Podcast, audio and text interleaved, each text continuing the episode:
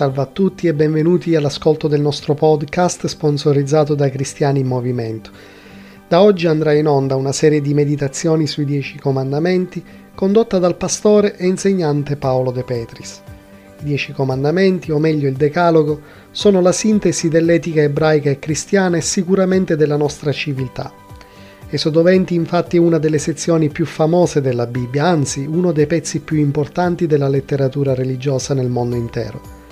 Esprimono principi immutabili di comportamento che non solo stanno alla base del patto fra Dio e il suo popolo eletto, ma che confessiamo essere dati dal Creatore all'intera umanità per garantire la vita e l'armonioso suo funzionamento.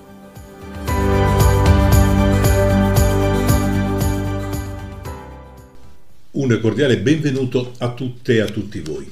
Nella precedente trasmissione avevamo inquadrato nei suoi elementi generali i dieci comandamenti. Oggi scenderemo all'esame del primo comandamento che testualmente recita da Esodo 20, versetti da 2 a 3. Io sono l'Eterno, l'Iddio tuo, che ti ho tratto dal paese d'Egitto, dalla casa di schiavitù non avere altri dei al mio cospetto. Che comandamento curioso e difficile da comprendere, ci potremmo dire. Non è forse vero che il problema di oggi non è quello di avere molti dei, ma di non averne alcuno? L'uomo moderno, soprattutto quello che vive nei paesi industrializzati, non è troppo religioso, non lo è per niente e preferisce vivere senza la presenza scomoda e ingombrante di Dio, perché la fede cristiana impone degli obblighi, delle regole di condotta, alle quali non si vuole assolutamente sottostare. In questo contesto, nel quale la parola Dio appare lontana e distante, che valore, che significato può avere il primo comandamento non avere altri dei al mio cospetto?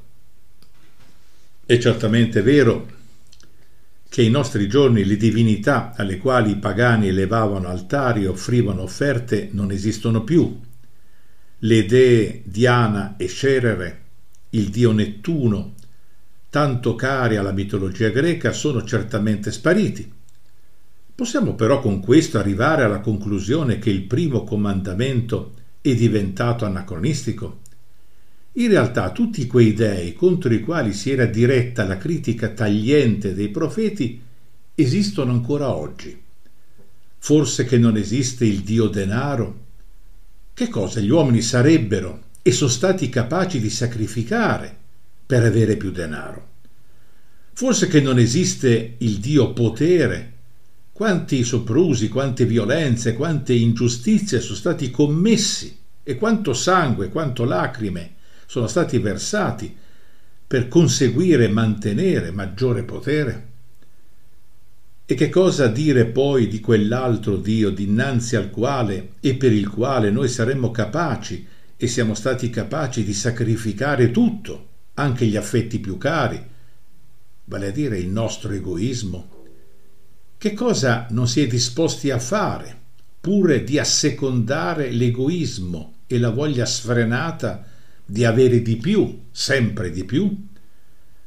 A tutti questi dei non si offrono solamente dei sacrifici come facevano gli antichi, ma si consacra l'intera esistenza. Questi dei polarizzano tutta l'attenzione e tutto l'affetto, sicché si vive per essi e a loro si consacrano tutte le migliori energie. In questa concreta situazione il messaggio del primo comandamento diventa di una attualità inaudita. La liberazione dalla schiavitù non è un qualcosa che è avvenuta soltanto ai tempi di Mosè, è al contrario qualcosa che può e deve avvenire anche oggi, perché anche oggi Dio vuole che noi siamo liberi e non schiavi dei vari dei, idoli e signori ai quali ogni giorno serviamo senza rendercene conto. Sopra il denaro, sopra il potere, sopra il soddisfacimento delle nostre esigenze e necessità, che per noi diventano addirittura più importanti di Dio, vi è il Signore, l'Iddio onnipotente, il creatore del cielo e della terra. A Lui soltanto dobbiamo rivolgere la nostra preghiera, la nostra adorazione e il nostro culto. Su Lui soltanto dobbiamo concentrare la nostra attenzione. Il non avere altri dei significa pertanto ancora che non dobbiamo avere altri punti di riferimento, di orientamento e di speranza se non Dio. Vi lascio con queste considerazioni e vi do appuntamento alla prossima trasmissione.